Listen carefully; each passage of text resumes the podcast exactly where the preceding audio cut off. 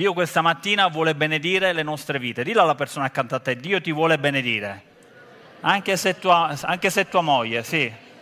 Anche se tuo marito glielo puoi dire. Dio ti vuole benedire. Dio si vuole prendere cura di te. Ma soprattutto Dio ha qualcosa di nuovo per te. Amen? Quanti dicono amen? amen. Dio ha qualcosa di grande per noi. Amen. Dio vuole fare cose grandi nella tua vita. Diciamo sempre così, è vero? Tutte le domeniche diciamo che Dio vuole fare qualcosa di grande. Ed è vero, Dio vuole fare qualcosa di grande. La vita è un percorso, la vita è una progressione. E Dio non fa le cose in un istante, lei può fare in un istante, ma a volte ha bisogno di tempo. E noi dobbiamo dare tempo a Dio di lavorare con ognuno di noi, perché Dio vuole benedire le nostre vite. E questo è il primo punto di questa mattina. Ma sapete qual è il secondo punto? Che per farlo ha bisogno di te. Ha bisogno della tua collaborazione, ha bisogno della tua partecipazione, ha bisogno che tu ti senta coinvolto. Dio non benedice la tua vita e tu te ne stai lì per i fatti tuoi. Ok? Ti è mai capitato di parlare con qualcuno? Sì? E quando parli con qualcuno e lui pensa alle stelle? Eh? Vi è mai capitato? Che sensazione? Bello, eh? No, ma io veramente stavo parlando. Io ti volevo... Vi è mai capitato? E quello pensa alle sue cose. Non, non, vostro marito, eh? non sto dicendo che è vostro marito. Vostro marito vi ascolta sempre, lui è concentrato. Quando parlate, lui lascia qualsiasi cosa per venire da voi. no, beh, Benjamin. Cioè, questa menne proprio non ci stava, però va bene. Ok? Succede succede che Dio ci parla, Dio vuole fare qualcosa con noi e, e noi stiamo guardando la tv. E noi siamo distratti, noi siamo impegnati a fare altre cose, ma io sono sicuro che questa mattina noi ci vogliamo concentrare. Amen? Quanti si vogliono concentrare questa mattina? E vogliamo farlo perché Dio ci ama. Vi invito a prendere un passaggio che si trova in Geremia al capitolo 17, ma tanto lo metteranno subito. Ok, vediamo un attimino, bevo subito perché... Guardate questo passaggio che è meraviglioso, chiaramente bisognerebbe leggere tutto il contesto, ma ci soffermiamo su questi due versi. Benedetto l'uomo che confida nell'Eterno e la cui fiducia è l'Eterno. Guardate che bellissime parole. Benedetto, quindi Dio già ci dichiara benedetti. Noi siamo benedetti, ma per essere benedetti, vedete, lui quello che vuole fare ha bisogno di noi. No, torna indietro, torna indietro. Che confida nell'Eterno e la cui fiducia è l'Eterno. Cioè, la parola di Dio ci dice questa mattina che noi siamo benedetti perché Lui ci ha benedetti e quella benedizione è una benedizione che scorre solo e soltanto se la nostra fiducia è posta in Lui. Se noi ci fidiamo di Lui. Ma che cos'è la fiducia? Di cosa ha bisogno la fiducia? Ve lo siete mai chiesti? Di che cosa ha bisogno la fiducia secondo voi? C'è qualcuno che me lo sa dire questa mattina? La fiducia di che cosa ha bisogno? Di fidarsi. Eh, lo sapevamo. La fiducia ha bisogno di una relazione. Se non c'è una relazione, la fiducia non può crescere. E Dio questa mattina vuole lavorare con le nostre relazioni. Vuole che cresciamo nella relazione con Lui. Noi dobbiamo riporre fiducia in Lui, in quello che Lui è, in quello che Lui fa, nella Sua parola, in quello che Lui ha sempre fatto e che noi eravamo lì a cambiare canale eravamo distratti, sto guardando la tv, ci sono troppi impegni, stasera c'è la partita, domani c'è il Grande Fratello, dopodomani c'è tu sì che non vali. No, tu sì che vali. Siamo troppo impegnati. Benedetto l'uomo, l'umanità, quindi c'è anche la donna, che confida nell'Eterno e la cui fiducia è l'Eterno. Mi piace. Mi piace perché poi lui va oltre, ci dà un'immagine di tutto questo, perché dice sì, tu sei benedetto perché confidi in Dio, confidi nell'Eterno, la tua fiducia è nell'Eterno, ma poi ti dice anche che cosa diventi. Ti dà un'immagine bellissima. Quindi mi piace immaginare Dio come un pittore che disegna qualcosa di grande davanti a noi. Guardate cosa ci dice, tu sarai. Guardate, verso successivo lo puoi mettere. Egli sarà come un albero piantato presso l'acqua, che distende le sue radici lungo, lungo non si accorgerà quando viene il caldo e le sue foglie rimarranno verdi nell'anno di siccità. Non avrà alcuna preoccupazione e non cesserà di portare frutto. Amen. Quindi l'uomo benedetto, la donna benedetta, sono coloro che si fidano di Dio. E questa relazione di fiducia, questa intima relazione di fiducia diventa questo quadro meraviglioso, questa immagine di un albero che ha una posizione precisa. Non è un albero piantato a caso, non è un albero piantato così dove capita, ma è vicino i rivi d'acqua, è vicino il fiume, è vicino una sorgente, è vicino qualcosa che lo aiuterà quando la situazione diventerà difficile. E mi piace perché l'autore Geremia non ci prende in giro, non dice che tutto andrà bene, dice che questo albero presto o tardi affronterà delle difficoltà. Questo albero presto o tardi incontrerà la siccità. Questo albero presto o tardi avrà a che fare con delle problematiche, ma questo albero continuerà a portare frutto. Questa è la buona notizia, che questo albero continuerà a portare frutto. Sapete perché? Perché ha le radici nell'acqua, ha le radici piantate nell'acqua e le radici hanno a che fare con qualcosa di radicale. E quando la nostra vita è una vita che è piantata in Cristo Gesù, allora qualsiasi cosa succederà, tu porterai frutto. Perché la tua vita affonda le radici in Cristo, nella sua parola. Ed è questo quello che fa la differenza. Dio vuole fare un lavoro radicale con ognuno di noi. Basta, basta, basta superficialità, basta cose così. Ho preso un sacchetto qui, come al solito, io vado a fare la spesa all'S lunga. Pubblicità occulta. E mi sono accorto che tante volte si vive di superficialità, non vi dovete offendere perché il messaggio prima parla a me. Cioè, io sono il primo che prendo questo messaggio in pieno, come un tir, quando lo prendi in pieno, no? Io sono il primo e poi mi, mi condivido con voi, chiamo Manuela. È vero che tante volte siamo fatti di superficialità, noi ci diamo una bellissima mano di vernice vernice cristiana doc, un manto di religiosità sulla tua vita per sembrare diverso. Notate, sembrare, non essere, apparire, non essere. E tante volte noi finiamo per continuare a pennellare la nostra vita con la vernice cristiana. Ci mettiamo questo manto di religiosità e vabbè qualcuno dice ma io non ho tempo. Vabbè non è un problema, se tu non hai tempo il, lo risolviamo, io ho qualcosa di più grande per te. Dice io non ho tempo, con questo fai prima. Con questo facciamo prima, una pennellata e siamo nuovi. Siamo nuovi, la gente non ci riconosce. Dice qualcuno, ragazzi, a me piace lavorare sul dettaglio. Problemi non ce n'è, noi lavoriamo anche per i piccoli particolari. Quindi se c'è una sbavatura, tu puoi usare anche questo. Quindi cosa vuoi usare stamattina? Io le ho usati tutte e tre perché ci sono stati momenti in cui io mi potevo dedicare un po' di più e quindi ho pennellato la mia vita di religiosità. Poi ci sono momenti che dovevo andare di corsa perché c'era gente che mi guardava e quindi ho dovuto dare una mano veloce. E poi invece volevo fare il furbetto e quindi davo delle ritoccate sulla mia vita. Però a me piace fare esempi, lo sapete, no? Mi conoscete già da qualche anno. Però credo che sia arrivato il tempo di, di smettere di pennellare la nostra vita.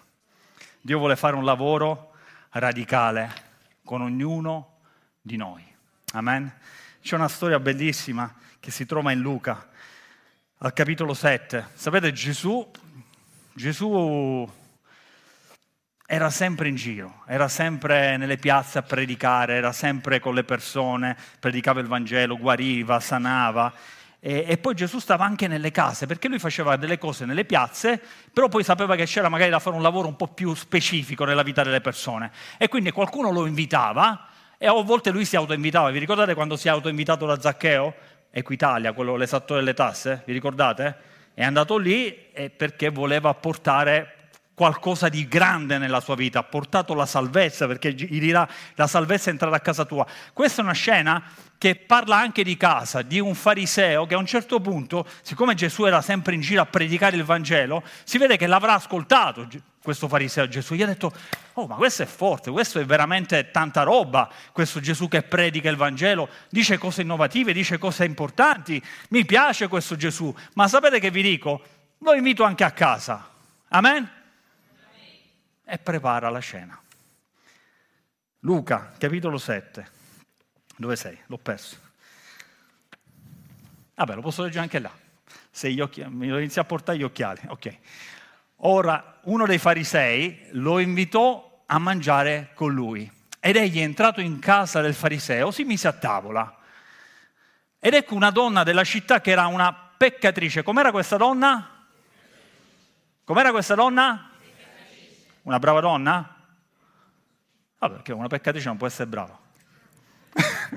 peccatrice, saputo che egli era a tavola in casa del fariseo, portò un vaso di alabastro pieno di olio profumato e stando ai suoi piedi di dietro, piangendo, cominciò a bagnargli di lacrime i capelli, i piedi ed asciugarli con i capelli del suo corpo e li baciava e glieli ungeva con olio profumato. Fermiamoci qua. Scena, nessuno ce l'ha con il fariseo, qualcuno ce l'ha col fariseo? Sapete come si chiama questo fariseo? Simone, tu lo sai perché ti chiami Simone? Simone. Si chiama Simone, quindi nessuno ce l'ha col fariseo e nessuno ce l'ha con Simone. Nessuno ce l'ha con Simone. Simone, ti vogliamo bene, non sei tu quello là, però così per par condition, ok? Però li possiamo mettere, Gesù entrò a casa di Ezio il cristiano evangelico. Lo possiamo fare? Lo possiamo immaginare così questa mattina? Gesù entra a casa di Ezio, Ezio lo invita a casa, Ezio del centro cristiano Fonte di Vita. E succede qualcosa di meraviglioso. A un certo punto, mentre io sto mangiando con Gesù, mentre Gesù mi parla e io parlo a lui, imbuca, senza invito, senza chiedere permesso, una donna peccatrice. Una donna che ha un passato alle spalle burrascoso, difficile. Un passato che chiaramente l'ha etichettata. Perché a un certo punto Simone, andiamo avanti, leggiamo velocemente il passo, al vedere questo il fariseo che lo aveva invitato disse fra sé, se costui fosse un profeta, saprebbe chi e quale genere di persona è la donna che la tocca perché è una peccatrice. Wow! Fariseo, religioso, vi ricordate? Non ce l'abbiamo con i farisei, però mi sa che Simone aveva in mano qualcosa, aveva in mano tanta vernice di religiosità. Amen? Andiamo avanti. E Gesù rispondendo gli disse, Simone, ho qualche cosa da dirti. Ed egli disse, maestro, di pure. Ma Simone cosa pensava del maestro? Ve lo ricordate? L'abbiamo, qualche, l'abbiamo letto qualche verso prima. Se costui fosse un profeta riconoscerebbe. Quindi quello che pensa poi non lo dice. Pensa male del maestro ma lo chiama maestro. Ecco l'ambiguità dei nostri cuori a volte. Che pensiamo determinate cose e poi ci rimettiamo una bellissima mano di vernice addosso per sembrare bravi. Perché il fariseo gli dice, maestro, dimmi pure, io sono qui, che ti ascolto, io ti ho invitato, tu sei a casa mia, io eh, ti ho sentito eh, predicare, so che sei bravo, il fatto che tu sia qui per me è importante, perché la gente sa che io ho gente importante a casa mia. E Gesù va in profondità, ma Gesù va in profondità non perché vuole distruggere, Gesù va in profondità perché vuole costruire. Gesù va in profondità perché vuole creare una relazione autentica, una relazione vera, perché Gesù vuole smontare i nostri modi di pensare vuole eliminare tutta quella vernice di cui ci imbrattiamo tutti i giorni, di religiosità fatta di schemi passati, di schemi vecchi che non hanno niente a che fare con il Vangelo, con la parola di Dio, con Cristo Gesù. Questo è quello che vuole fare Gesù. Ti racconto una storiella, Simone caro. Vai. Gesù gli disse, un creditore aveva due debitori, l'uno gli doveva 500 denari e l'altro 50. Non avendo essi di che pagare, gli condonò il debito ad entrambi. Simone caro, tu che hai fatto matematica, secondo te, non c'è scritto, chi di loro lo amerà di più? Secondo voi Simone cosa risponde? Lo sapete cosa risponde? Quello che ha un debito più alto. Vai. E Simone rispondendo disse, suppongo sia colui al quale egli ha condonato di più. E Gesù gli disse, hai giudicato giustamente, caro Simone, vai. Poi, volgendosi verso la donna, disse a Simone, vedi questa donna? Io sono entrato in casa tua e tu non mi hai dato dell'acqua per lavare i piedi, lei invece mi ha bagnato i piedi con le lacrime e li ha asciugati con i capelli del suo corpo. Tu non mi hai dato neppure un bacio, ma lei da quando sono entrato non ha smesso di baciarmi i piedi tu non mi hai unto il capo di olio, ma lei ha unto i miei piedi di olio profumato. Perciò ti dico che i suoi molti peccati le sono perdonati perché ha molto amato, ma colui al quale poco è perdonato, poco ama. Poi disse a lei, i tuoi peccati ti sono perdonati. Allora quelli che erano a tavola con lui cominciarono a dire fra, fra loro, chi è costui che perdona anche i peccati? Ma Gesù disse alla donna, la tua fede ti ha salvato, va in pace. Amen? Fermiamoci qua. Quindi la scena è abbastanza chiara, la scena è abbastanza conosciuta. Abbiamo da una parte un fariseo, Simone, che decide di invitare a casa Gesù, ma non fa niente per Gesù. Anzi, critica quella donna che era entrata in casa, quella donna che voleva fare la sua parte con Gesù. Sapete, Gesù è lo stesso ieri, oggi in eterno. Amen? Ma in quel momento Gesù non era lo stesso per entrambi. Stessa scena, stesso Gesù. Simone si comporta in un modo, quella donna in un altro. Simone, tu non hai fatto niente per me. Sapete, il messaggio che questa mattina volevo dare, a cui ho dato un titolo, è mettiti scomodo. Quella donna si è messa scomoda. Quella donna si è messa in una posizione scomoda. Ora, che quella donna si sia messa in una posizione scomoda, secondo me può, lo può capire una, la gente di una certa età, perché quando sei ragazzo puoi stare inchinato. Quando cominci ad avere una certa età, se ti pieghi, ragazzi, la gru dov'è per rialzarmi? Quando noi ci pieghiamo e stiamo ai piedi, stiamo giù, stiamo in basso, la posizione non è comoda. Non è comoda. Remo, tu che hai le poltrone ergonomiche, no? Che dobbiamo stare super comodi. Ecco, Simone era in una posizione comoda, mentre quella povera donna, quella peccatrice si è messa in una posizione scomoda.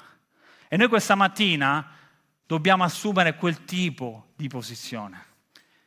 Noi dobbiamo essere scomodi, dobbiamo assumere una posizione scomoda, perché quando noi ci mettiamo in una posizione scomoda davanti a Gesù, diventiamo scomodi anche per il nemico.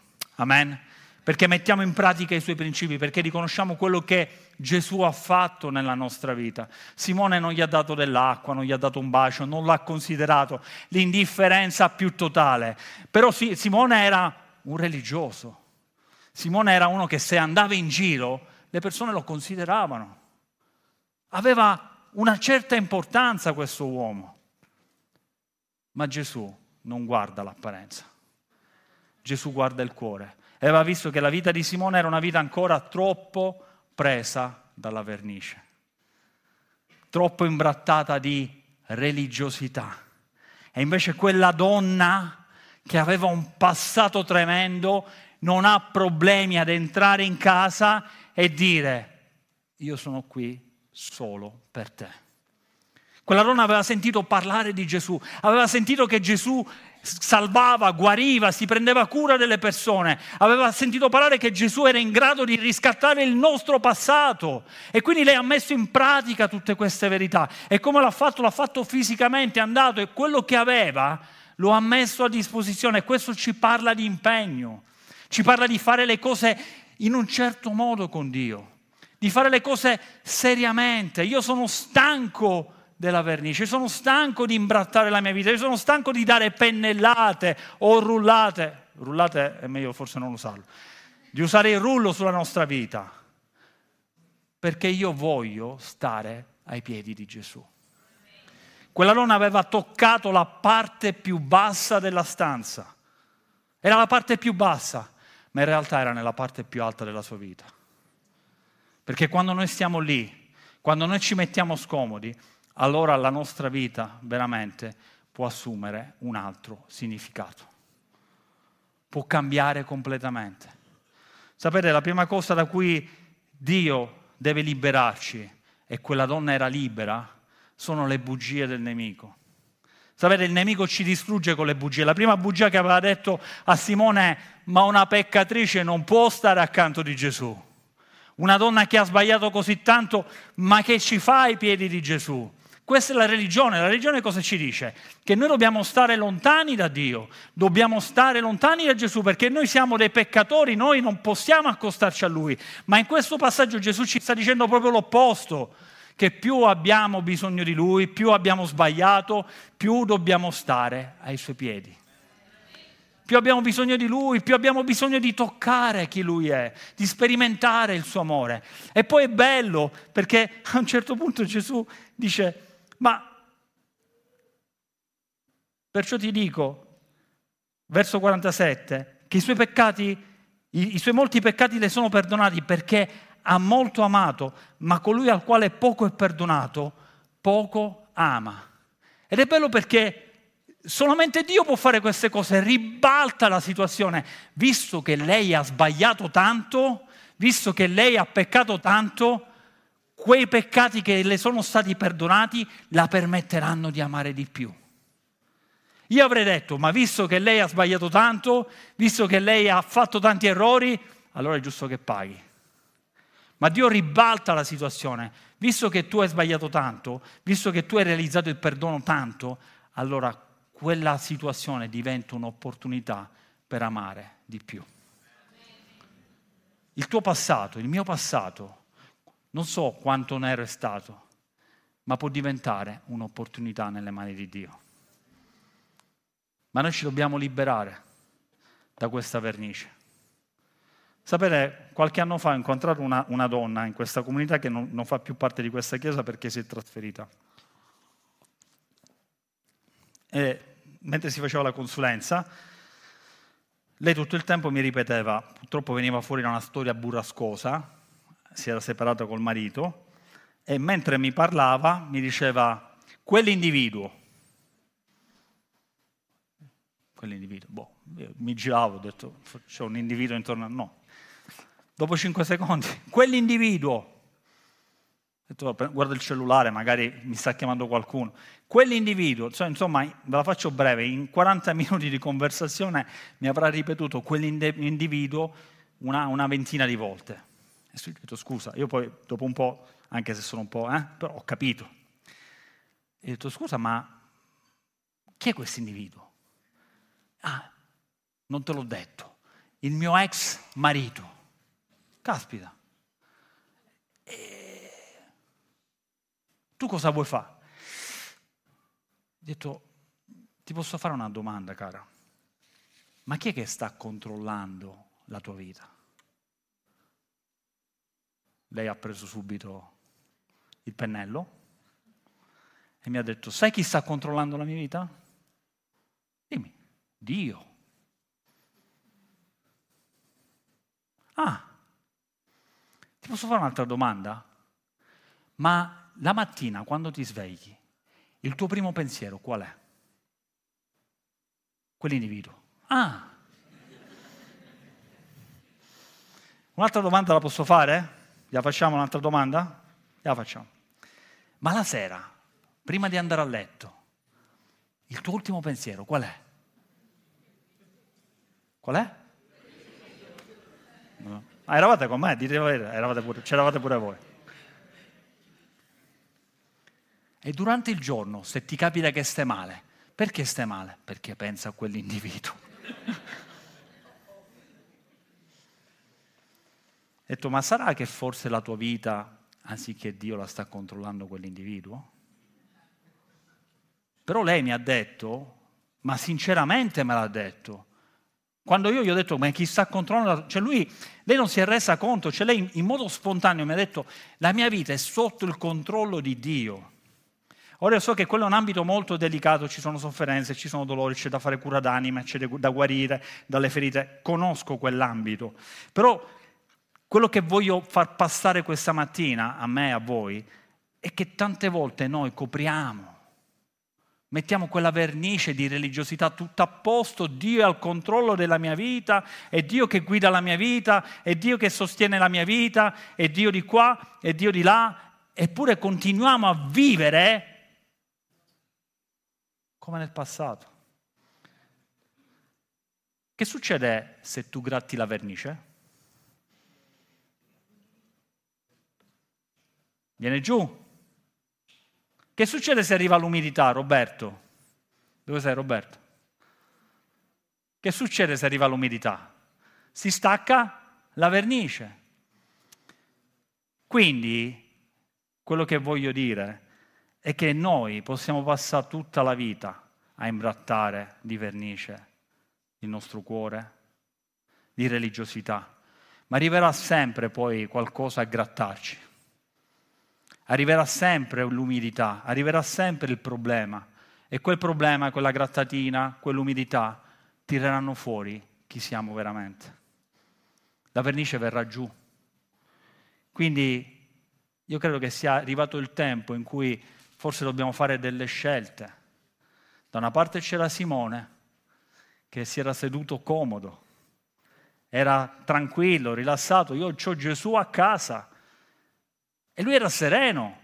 Ma il diavolo vuole farci credere questo, che tu stai andando alla grande, che tu va bene, basta che vieni in chiesa, basta che ogni tanto ti fai qualche servizio. Va tutto bene? Va tutto bene. Invece dall'altra parte c'è una donna che si è messa scomoda e che ha realizzato che l'unico che la poteva sanare era Gesù Cristo, che ha deciso di fare sul serio e di rimuovere ogni vernice dalla sua vita, di rimuovere tutto ciò che non le apparteneva e di lasciare lavorare Cristo Gesù in profondità. Sapete, quando Gesù entra nella nostra vita, succede una cosa strana. Sapete che cosa succede? Che noi cominciamo ad amare. Vi è mai successo? Me quando mi è successo ho detto, no, la pressione è alta, mi vado ad andare a controllare. Quando Gesù entra nella nostra vita, cominciamo ad amare come ci ama Lui. E allora tu lì riconoscerai che non è più la vernice che sta lavorando su di te, ma è Cristo che sta lavorando dentro di te. La vernice è qualcosa che si mette esteriormente, e il diavolo vuole continuare a tenerci in quella condizione. Guarda che sono contenti, quelli vanno in chiesa, quelli frequentano la comunità, quelli fanno tante cose per il Signore, ma in realtà dentro non è cambiato niente. Il diavolo vuole questo, che noi continuiamo a usare tutto questo nella nostra vita. Va bene il matrimonio? Sì. Va bene la tua vita? Sì. E noi continuiamo a verniciare la nostra vita, anziché chiedere aiuto al Signore e chiedere aiuto alla Chiesa in cui il Signore ci ha posto. E il nemico è felice, e il nemico c'ha vittoria quando noi ci muoviamo con questi strumenti. Ma quando noi li lasciamo andare e decidiamo di prendere una posizione scomoda davanti al Signore, allora la nostra vita prende una piega diversa. Amen. Quanti questa mattina si vogliono mettere in una posizione scomoda? Siete seduti comodi? Sì. Va bene, giusto, perché noi dobbiamo ascoltare la parola di Dio, ma la posizione è una posizione interiore. Quella donna ha dovuto realizzare che la sua vita era sbagliata. Qualche volta qualche predicatore ha detto, ma se la nostra vita non cambia, Gesù da che cosa ci ha salvato? Sì o no? Se noi rimaniamo gli stessi, da che cosa ci ha, salvato Gesù? Se noi non ci scopriamo e non ci riconosciamo peccatori, se, se io non mi pento veramente di quello che ho fatto, di come ho trattato mia moglie, quando il Cristo non c'era, o di come a volte la tratto quando Cristo c'è perché sono fatto eh, di, di, carne e quindi a volte viene no? la tentazione di prendere quel pennello e dire vabbè dai facciamo finta di niente, non è successo niente. Ma se non mi pento di questo, ma se io non chiedo perdono veramente a Dio, ma a che serve tutto questo? Ve lo siete mai chiesti? Ci serve solamente ad andare avanti, ad andiamo in chiesa, a fare dei sorrisi. Quanti denti abbiamo? 32, così pochi, pensavo di più. Quando invece Gesù vuole rimuovere la vernice e fare un lavoro in profondità dentro ognuno di noi. Dentro, dentro di noi, dentro di noi. Ci vuole rendere credibili. Sapete perché il mondo purtroppo ha smesso di ascoltare il messaggio? Perché non siamo più credibili perché vede in, in giro tanta gente piena di vernice. Con questi rulli che andiamo in giro, noi siamo del centro cristiano Fonte di Vita, noi siamo cristiani evangelici, noi di qua, noi di là. Invece noi dobbiamo dire, noi siamo quello che siamo, ma la cosa più importante è quello che abbiamo dentro, Cristo Gesù perché è Lui che fa la differenza. Io voglio fare la differenza in questa società. Sapete, non so se vi siete accorti dai giornali, no? stiamo pregando per Israele. C'è una guerra in corso e le guerre continueranno, le guerre aumenteranno, la Bibbia ce l'ha detto. Ma noi abbiamo una guerra che va avanti da secoli, che è la guerra spirituale. Noi dobbiamo combattere questo tipo di guerra e noi ci dobbiamo rendere conto che questa guerra si combatte solo con delle armi specifiche. E per combattere quella guerra dobbiamo essere addestrati. Dio addestra le mie mani alla battaglia. Dio addestra la mia vita a combattere per i tuoi principi. Amen. Benedetto l'uomo che confida nell'Eterno e la cui fiducia è l'Eterno. Egli sarà come un albero piantato presso l'acqua che distende le sue radici lungo il fiume. Non si accorgerà quando viene il caldo e le sue foglie rimarranno verdi nell'anno di siccità. Non avrà alcuna preoccupazione e non cesserà di portare frutto. Quanti vogliono portare frutto? Sinceramente, siamo contenti di come sta andando la nostra vita? Io me la faccio sempre questa domanda. Sapete perché? Perché io so che in Dio c'è di più. Con Lui c'è di più. Lui vuole darmi di più, vuole darci di più. Non ci dobbiamo accontentare di dove siamo arrivati. Perché con Dio c'è di più. Io non so come stiamo vivendo le nostre vite, le nostre relazioni, o forse lo so perché chiaramente faccio parte di questa comunità, quindi tante cose le so. Ma io non mi voglio soffermare solo su questo. Quello che voglio dire è al di là di quello che la nostra vita affronta, perché magari adesso non la sta affrontando ma la affronterà un tempo, dove sono le nostre radici? Dove sono piantate le tue radici? Dove sono piantate le mie radici? Qual è la posizione che sto assumendo davanti al Signore? Mi chiamo Simone? Mi muovo come Simone? Ragiono come Simone? mi comporto come Simone, che ho Gesù in carne ed ossa e mi limito a Gesù, dai, su, se tu fossi un profeta. Oppure cambio la mentalità e riconosco che la posizione più sicura per me è quella più in basso, che in realtà è quella più in alto. E quindi mi pento Mi pento. Dite mi pento. Che parolaccia. Mi pento. Una parola, ragazzi, è una parola, vi chiedo scusa. Mi pento di quello che ho fatto. Mi pento di come ho risposto a mia moglie. Mi pento di come ho parlato ai miei figli. Mi pento di come ho risposto anche a mio marito. Ci siamo anche i mariti, eh? Anche a mio marito. Mi pento dei guai che ho combinato. Perché è il pentimento che ci mette in condizione di andare in pace. Gesù gli dice a quella donna, i tuoi peccati ti sono, va, adesso può andare. Ha realizzato, si è pentita, ha chiesto scusa a modo suo, ha dato tutto quello che aveva, non si è risparmiata, si è impegnata e adesso può andare in pace, quella pace che solo Cristo ci può dare. E io voglio andare in pace, voglio vivere con quella pace. Sapete, quella pace ha a che fare con una relazione con l'alto, con Dio, che si è riconciliata in Cristo Gesù quando io mi metto ai piedi suoi e riconosco che Lui è l'unico che mi può perdonare. E poi quella pace ha a che fare con tutte le persone intorno a me con mia moglie, con i miei figli, con la mia chiesa, con i miei colleghi al lavoro. Per quanto dipenda da voi, vivete in pace non con alcuni. Dice? Perché poi qualcuno dice no, ma nella mia versione c'è alcuni. No, cambia versione. Non è quella vera. Amen.